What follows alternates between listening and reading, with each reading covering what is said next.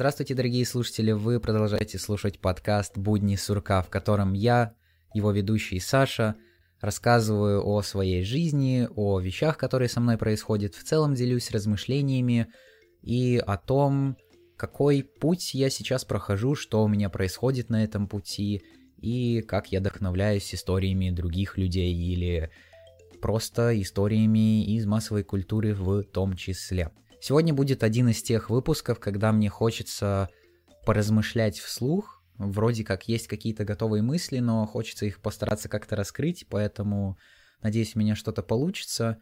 А решил я записать этот выпуск на тему одиночества, потому что вот прям буквально недавно я себя поймал на этом а, относительно меня достаточно необычном чувстве, потому что оно мне не очень свойственно. Чувство одиночества – я привык гулять часами по улице, привык много ездить на велосипеде, привык там заниматься спортом на улице один, привык э, бегать на улице один, и э, если я там с кем-то занимаюсь спортом, то это вообще, мне кажется, событие, которое происходит э, один раз в век, и это что-то особенное и грандиозное. А так я действительно ощутил такое чувство, когда мне некомфортно, неудобно и даже как-то странно гулять одному и заниматься чем-то одному, как будто не хватает какого-либо живого тела. И поймите меня правильно, я как человек, который привык большинство вещей в своих жизни делать самостоятельно, привык работать сам, там даже, знаете, когда в школе есть какие-то задачи, какие-то проекты, и вас там разделяют по группам, я такой, Пожалуйста, можно не надо, я, я хочу один, пожалуйста. Мне это некомфортно. Я лучше сам все сделаю, потому что даже когда там как-то распределяют по группам, стараются вам дать какие-то обязанности, то я был чаще всего тем человеком, который брал на себя э, всю ответственность и всю работу. И в итоге я там делал какие-то презентации, проекты, и мои согруппники просто там зачитывали просто зачитывали, и это как-то не ощущалось, ну, естественно. Казалось бы, что я вот проделал такую работу, я настолько сильно старался и пытался, а они в итоге как будто это даже обесценивают и просто настолько все равно по этому поводу относятся. Но я думаю, что если вы слушали предыдущие выпуски, то вы могли проследить, я об этом тоже как-то говорил, что действительно я начинаю менять какое-то свое представление о школе и чувствую, что это все как-то, ну, иначе, все как-то по-другому, что я почувствовал как будто их на свое, ну, себя на их месте, когда вот мне школа задрала вообще, ну почему и почему это, зачем это нужно, что, куда и как. Потому что немножко я ощущаю то, что как будто родители мне во мне воспитали такой культ учебы, и говорили о том, что постоянно, что вот учеба важна, это самое главное в твоей жизни, нет ничего важнее учебы, надо учиться, учиться, еще раз учиться, чтобы жить, иначе ты не выживешь и просто помрешь и будешь работать дворником, и у тебя будет совершенно неудачное будущее и, и кошмар. Но, знаете, когда вот взрослеешь, когда начинаешь как-то по-настоящему думать самостоятельно, когда начинаешь осознавать какие-то вещи, когда реально крутишь даже в голове какие-то проблемы, которые у тебя внутренне отложились из-за того, что вот тебе в детстве это как-то приучили, и у тебя это отложилось, и то, что ты слышал разговоры взрослых людей в детстве, и тоже на подсознательном уровне это все забрал, и в сознательном возрасте сейчас надо с этим как-то работать, если ты хочешь что-то изменить. И это очень странное ощущение, когда всю школьную жизнь я был такой, учиться надо.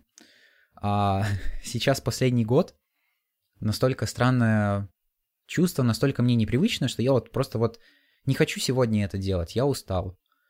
Потому что мне есть и кроме школы есть какие-то другие вещи, вещи, которыми я занимаюсь, там деятельность молодежной организации, в частности именно организация литературного клуба, а, какая, какая-никакая, но все-таки деятельность в молодежном журнале Voice.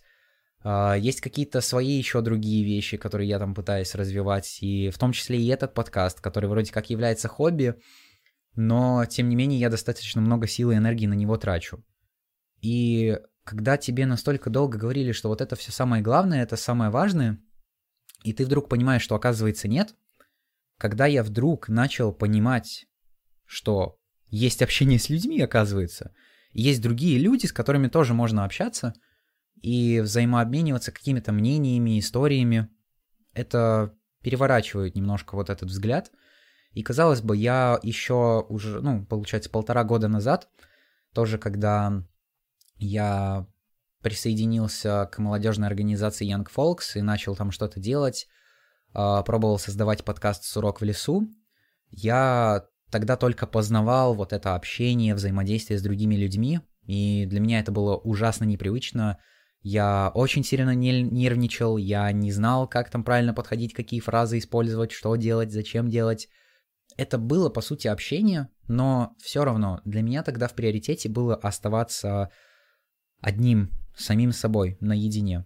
И даже если я там размышлял о каких-либо отношениях, то у меня сразу было предвзятое мнение насчет того, что любовь это плохо, она, а, любовь это плохо, она меня отвлекает от учебы, которая сейчас является моей главной целью, потому что иначе, если я в кого-то влюблюсь или э, я буду слишком много с кем-то разговаривать, я буду слишком много проводить времени с какими-то людьми, я буду к кому-то привязываться, то все это может э, условно отвести намного дальше меня от первоначально поставленной цели, там, допустим, построить собственный космический аппарат, отправить собственный спутник в космос или что-нибудь такое. И со временем, как я начал узнавать эти другие истории, участвовать в каких-то проектах, э, особенно вот как я испробовал свой первый Erasmus проект, Отправился за границу, по сути, бесплатно с классной группой молодых людей. Об этом, кстати, можете послушать в двух частях 46-го выпуска. Мне кажется, там тоже было интересно, как я это все рассказываю, как я через свою призму это все, ну, перехожу. И я понимаю, что вот та точка тоже была на самом деле довольно важной. Я постепенно, постепенно тоже на каком-то внутреннем подсознательном уровне откладывал у себя вот это представление, что оказывается, Боже, какой же удивительный факт. Человек — социальное животное. Он живет в социуме, он очень сильно завязан на том, какие люди есть в его окружении, с кем он общается, с кем он проводит свое время, а, как он это свое время тратит. И это невероятно важно. Мне, как человеку, который, не знаю, 17 а, лет провел в своеобразном заключении с самим собой, который мне как человеку, который в детстве игрался сам, самим собой, который, который строил лего-конструкторы и создавал какие-то свои воображаемые миры, э, который единственный ждал каких-то мультиков, и ему не было с кем их обсуждать, э, который единственный игрался со своими игрушками, и ему не было с кем делиться, и он и не хотел делиться, потому что зачем ведь, если это его игрушки? Когда я вот действительно такой закрытый, реально серьезный интроверт начал входить в общество, и особенно сильно это есть сейчас, я начал получать энергию от других людей. Это, знаете, это как по определению там интроверты и экстраверты, что вот э, интроверты это люди, которые получают энергию при, при тем при времяпрепровождении с самим собой, и в, в, тратит энергию, когда общается с другими людьми. И экстраверты — это, соответственно, люди, которые там больше получают энергии при общении с другими. Но, понятное дело, там есть крайности, и нельзя сказать, что вот 100% ты интроверт или экстраверт. Но, тем не менее, я впервые за последнее время начал получать энергию в свою сторону от других людей. И это настолько странное ощущение, и это в том числе привело какие-то мои эмоциональные шестеренки в движение. Потому что до этого там, знаете, как будто внутри в голове были какие-то заржавевшие механизмы, которые там э, э, пытались крутиться, но не было ничего, не было смазки, скажем так. А тут действительно подлили какое-то масло, заменили, даже как будто заменили действительно эти шестеренки, как будто поменяли что-то внутри. И это совершенно другие эмоции. То есть я до этого описывал тоже, рассказывал о том, э, какие вообще эмоций и что можно испытать при погружении в другие миры, когда там смотришь аниме, фильмы, сериалы, просто читаешь, слушаешь вымышленные истории, особенно то, что мне было свойственно в подростковом возрасте, а, наверное, в возрасте, а, начиная от 12 лет, когда я познакомился с книгами, я очень много читал, и сейчас даже есть своеобразная проблема, то, что когда стараюсь брать какую-то новую книгу, которая мне потенциально может быть интересна, слишком много разных клише нахожу, а, очень какой-то предсказуемый сюжет бывает.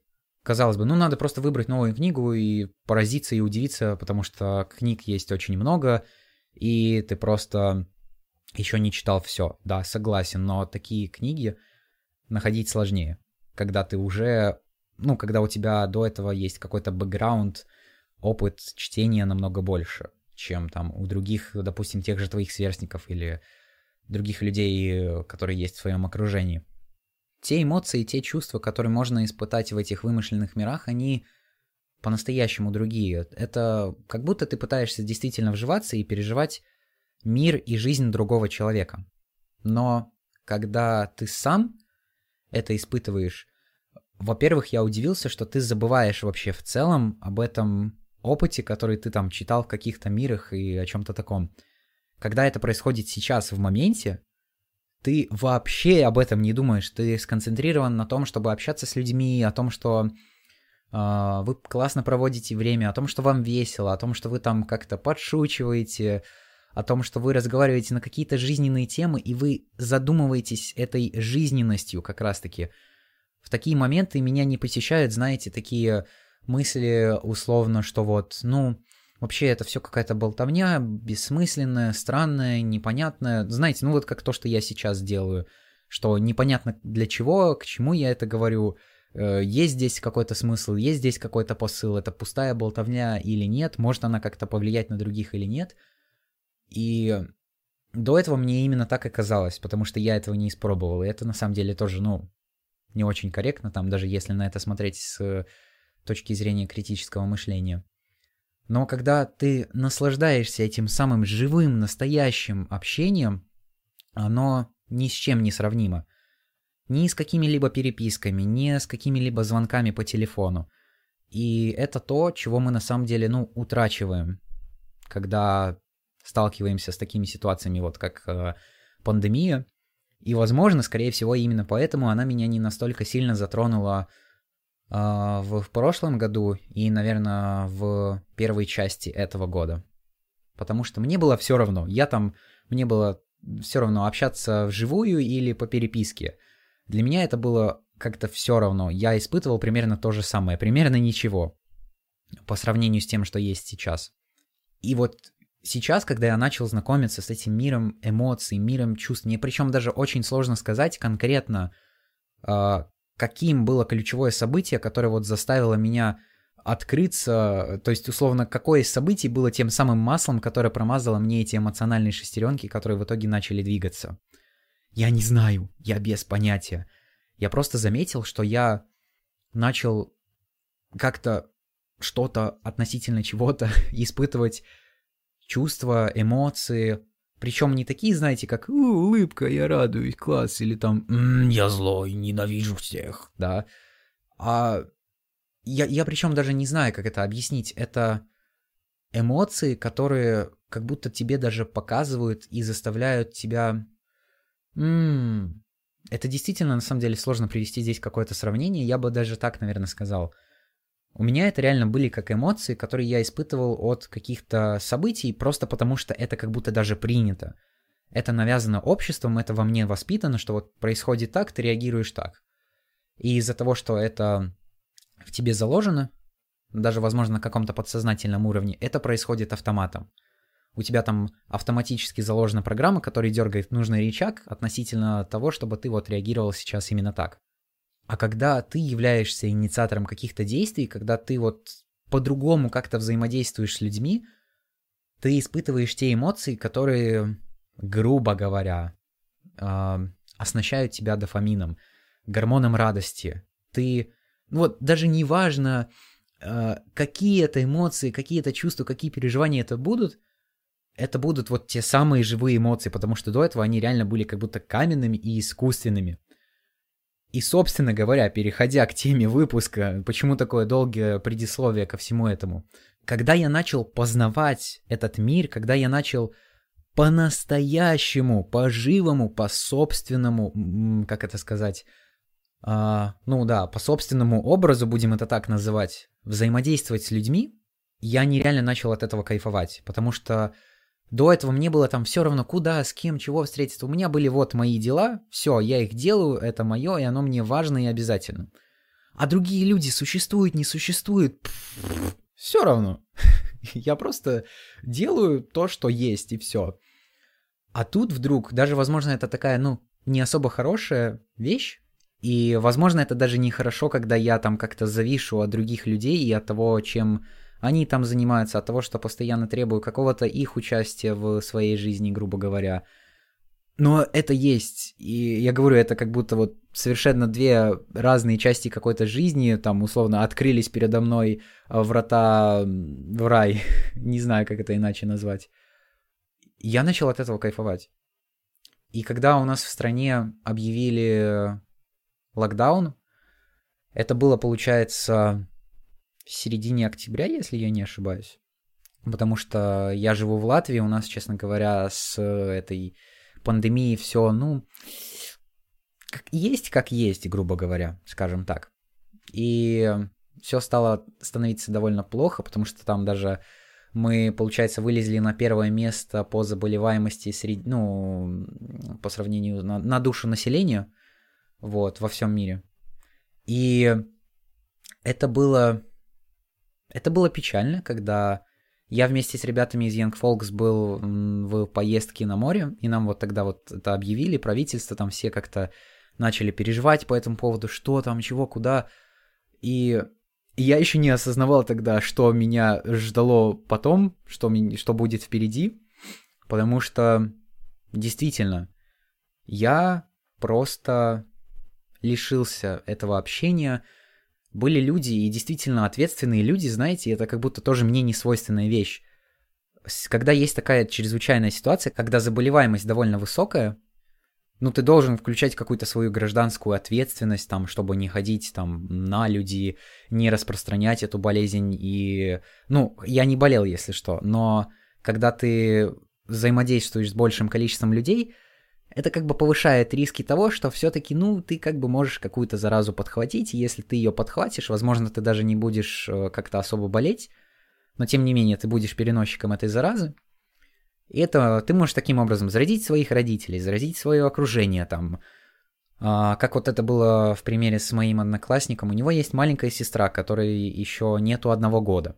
Он именно поэтому не хотел со мной встречаться, потому что ему было важно здоровье своей маленькой сестренки. И я такой, блин, что-то я, знаете, как будто такая рациональная часть моего мозга включилась, я такой, боже мой, что я творю? Куда я иду? Почему я этого не понимаю? Почему я не понимаю то, что я делаю? Мне казалось, что вот действительно я стал настолько зависимым от этого, знаете, как реально попробовал какие-то наркотики, какой-то алкоголь, не знаю, э, и стал...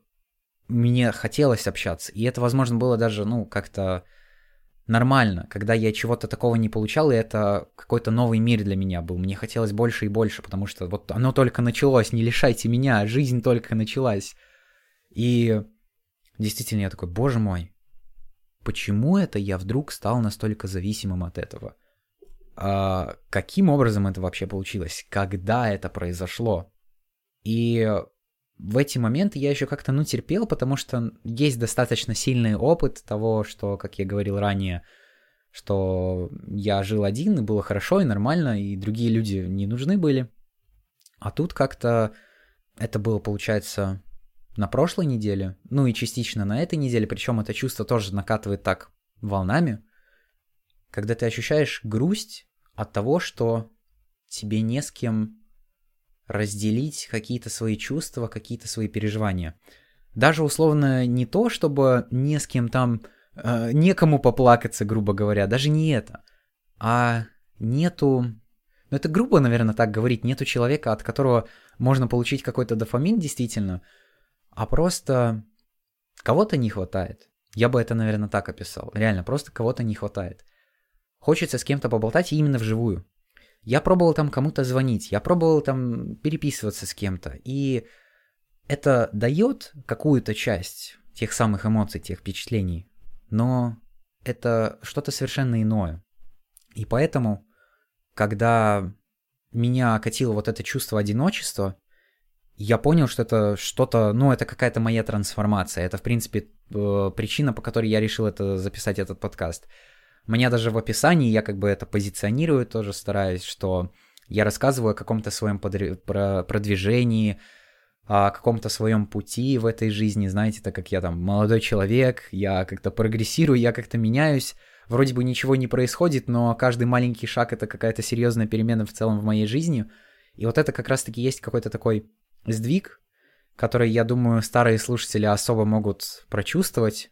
Как я говорил ранее, какова была моя экспрессия, а, какие темы я затрагивал вообще тоже в целом. Даже тогда мне а, полтора года назад, год назад, полгода назад даже, мне кажется, если взять. Мне было не столько свойственно об этом говорить. И поэтому это удивительно, что...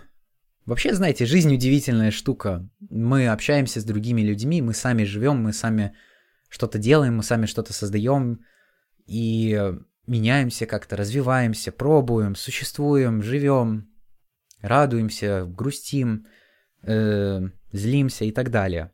И это одиночество, которое я тогда испытал, оно не было таким, что вот просто, ну, мне скучно, грустно, там, не знаю, и все. Печально, как бы. Это именно действительно чувство того, когда вот прям одиноко. И причем даже больше в эмоциональном плане, нежели в каком-то, грубо говоря, объективном плане. Я не знаю, что я здесь стараюсь называть объективным, но когда тебе, грубо говоря, нечем заняться. И тебе скорее одиноко, потому что скучно. Скучно, потому что ты ничего не делаешь, и нету нечего поделать с кем-то. А для меня именно это тогда было причиной раньше с кем-то общаться, что-то куда-то делать и идти. И даже сейчас для меня это очень сложно просто сидеть на месте и с кем-то говорить. Мне надо или куда-то идти, или куда-то ехать на велосипеде. Я так не могу. Я привык быть в движении, знаете, движение для меня это жизнь. Но это как будто какая-то нервозная такая часть, что вот надо постоянно что-то куда-то мне кажется, важно в том числе и просто сидеть и общаться с человеком, а когда у меня есть такое, такая какая-то особенность, то, ну, это сложнее. Поэтому я там как-то с кем-то старался как-то встречаться, тоже старался как-то с велознакомыми там договариваться о каких-то встречах, чтобы куда-то ездить и тоже просто общаться. И потом даже очень хорошие разговоры получались вот после того, как мы проехали какую-то дистанцию, мы просто там такие, фух, что-то мы, знаешь, устали, надо нам присесть. И потом пошел разговор по душам, и было настолько комфортно и удобно вместе. И вы так как-то понимали друг друга, и там хорошо вы там разные люди. Вас связывает велосипед, возможно, это такая э, нить, которая проходит сквозь весь диалог, но тем не менее. Я говорю, это такая трансформация, это такая, такое изменение, я понимаю, что это что-то удивительное.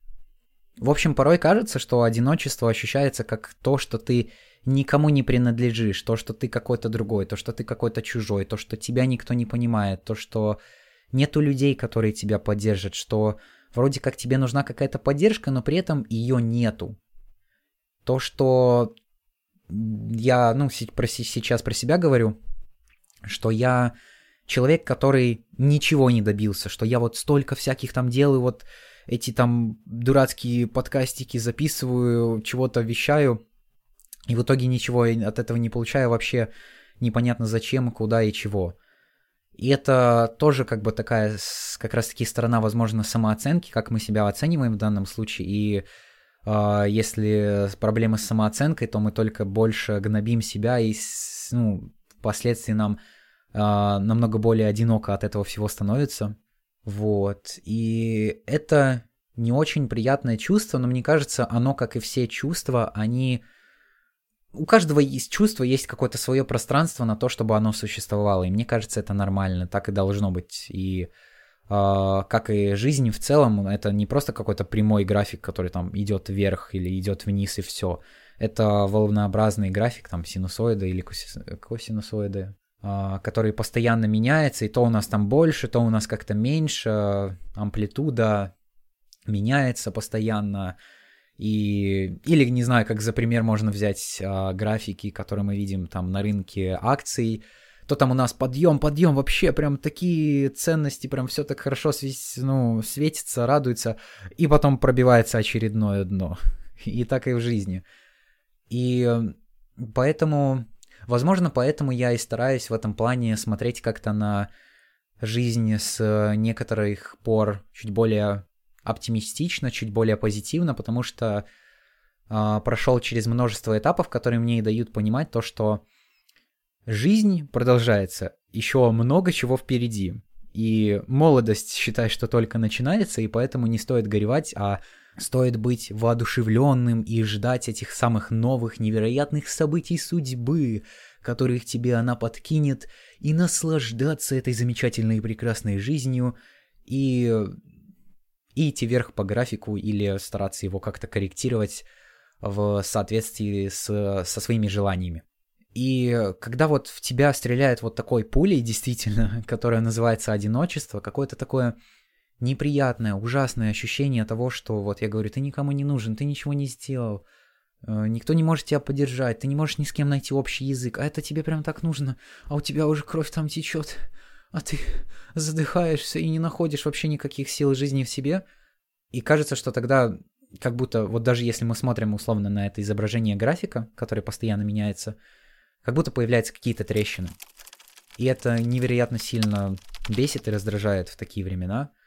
Кажется, что вот ты начал, ты начал изучать, ты начал это понимать, и вдруг появляются вот эти трещины, и они бьют довольно сильно.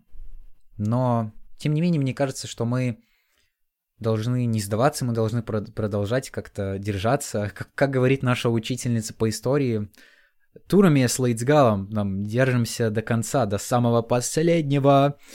Э, потому что, несмотря на все то, что у нас плохое происходит, э, если мы слишком долго будем на нем как-то тоже заострять какое-то свое внимание, если мы слишком долго будем тоже концентрироваться на том, что вот нам так э, плохо, нам так одиноко, то мы ни, ни к чему не придем. И я поймал себя на подобном, что вот мне казалось, что э, в какой-то из дней было то самое чувство, что все, кажется, все просто дно пробито, трещины вообще, все стекло, графика, не знаю, э, в этих трещинах, и что уже ничего не залатать и ничего не сделать. И я как будто только больше и больше больше себя в этом плане изолировал и не давал пространству мышления, знаете, для того, чтобы э, осознать, что может быть по-другому. И когда ты вспоминаешь, это в том числе, кстати, э, вдохновению могут быть какие-то фильмы, аниме, ну, в культура в целом, э, какие-то видеоролики на ютубе, сериалы, музыка, творчество, спорт, все что угодно. Это то, что в данном случае, как мне кажется, расширяет какие-то рамки и расширяет эти границы, и ты за них выходишь и понимаешь, что твоя жизнь — это не вот эта одна пластинка с этим графиком. У тебя есть многочисленные аспекты жизни, и для каждых из них есть свой график, и для каждого из этих графиков есть свои какие-то функции, а точнее функций нету. Потому что в жизни, как мне кажется, нету структуры. Мы не можем там ее действительно ну, описать, рассчитать формулами и там э, вставить э, значение года вот такое-то и сказать, какой показатель у нас там э, финансовой стабильности будет через 20 лет, скажем. Нет. Потому что это жизнь это одна большая система хаоса, в которой нет порядка, и мы стараемся его порой найти, стараемся что-то объяснить, стараемся закрыть какие-то пробелы, потому что нам это удобнее. Нам так комфортнее, когда мы что-то знаем, нежели не знаем. Особенно если это касается какого-то нашего существования, когда это э, затрагивает наши какие-то личностные вопросы. Это невероятно важно. Поэтому мы, мы можем вдохновляться, как я говорю, этими разными примерами. И одним из таких примеров, который меня как-то тоже вдохновил, э, было аниме, которое я недавно посмотрел. У него тоже очень интересное название причем оно по-разному переводится. А, мне очень понравился перевод, который в том числе и отображает суть его немножко, там, особенно концовку. В этом переводе оно называется «Этот глупый свин, которому и не снилась девочка-зайка». Что это такое?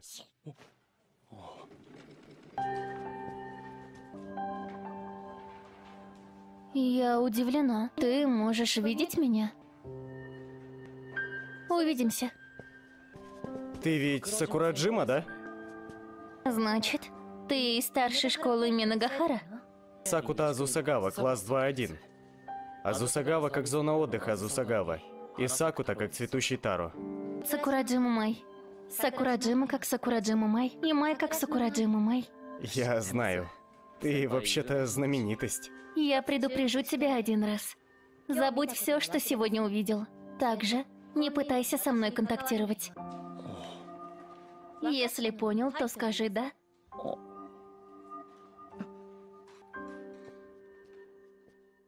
Может показаться действительно, что это аниме вот там о том, что мальчик пытается себе найти девочку и прям все настолько плохо, но это больше, как мне тоже показалось, это про какую-то такую смену парадигмы, которая мне на самом деле была очень близка.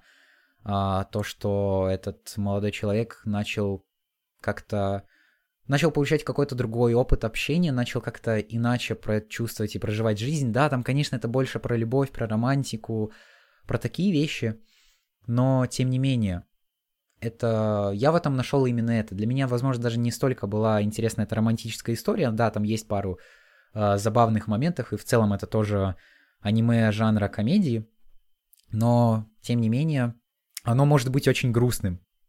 И это удивительно. Оно как-то вот меня так немножко взбодрило в этом плане и тоже сказала, что, знаешь, бывают разные ситуации. И вот эта вот история, она одна из таких историй. И мне очень близко был этот сюжет, как-то повествование, картинка и все. Оно мне реально очень понравилось. Я описал вкратце такой небольшой текстовый обзор, свое мнение по поводу этого аниме у себя в телеграм-канале. Так что подписывайтесь, если интересно, ссылочка в описании. И я даже не смог нормально поставить оценку этому аниме. А, в приложении My Anime List, в котором я там веду этот учет того, что я смотрел или нет, я поставил 10. Но я просто не думал, я просто взял и поставил. А когда вот я так начал действительно задумываться, я не знаю. Это для меня просто такое иного рода произведение, которое я не могу как-либо оценить особо. И это удивительно, потому что оно как-то вот частично, возможно, связалось с этой ситуацией, и меня воодушевило, тоже так мурашки такие были, даже немножко прослезился в одном моменте, и э, это как будто спасает и дает те впечатления, как я говорил вот про те вымышленные миры, дает те впечатления, которые тебе не, порой не хватает от реальной жизни. И поэтому ты их ищешь в какой-то культуре, там, и в музыке то же самое, я начал как-то наслаждаться там, отдаваться движением тела, чтобы, чтобы как-то прочувствовать, чтобы как-то отдыхать своеобразно, расслабляться. И это помогает отделаться от этого чувства одиночества. Это, конечно, отдельный вопрос по поводу того, насколько хорошо от него отделываться. Возможно, иногда стоит проживать вот такие моменты, и ты можешь из них выйти как-то что-то тоже важное для себя осознав. И мне кажется, здесь тоже очень важную роль играет то, что я решил отказаться от соцсетей и то, что я не трачу столько времени на них. Да, я трачу много времени на работу, но это другой побочный эффект. Но нету того, что вот я не даю пространству мышления как раз-таки своей голове, своему разуму по поводу этого.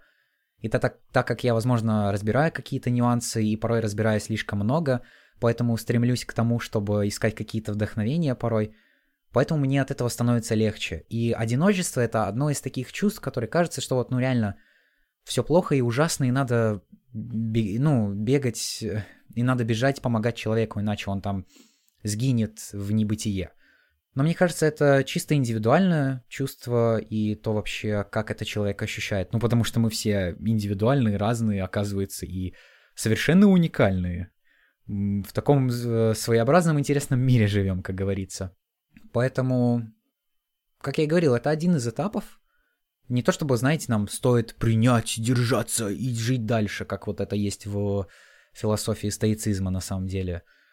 Может быть, но если у вас есть какие-то знакомые, которым не так хорошо, которым, возможно, иногда нужна поддержка чуть более чаще, чем вам до этого казалось, или, возможно, если вам не хватает этой поддержки, то попробуйте спросить у своих знакомых и узнать, потому что Порой нам просто сложно признаться этому, а наши друзья, наши знакомые будут только рады этому помочь, помочь вам. Потому что вы важны для них, если вы важны для них по-настоящему, конечно же. Поэтому до этого у меня действительно было такое представление о том, что одиночество — это вот такое чувство, когда надо сожалеть другому человеку.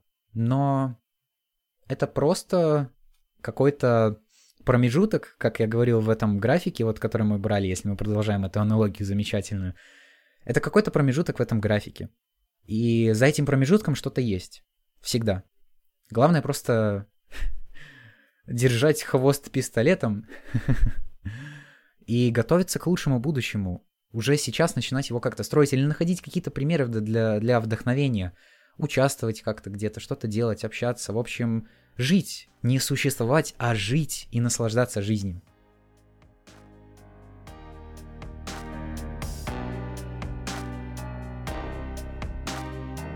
Спасибо, что послушали этот подкаст до конца. Надеюсь, он был вам интересен.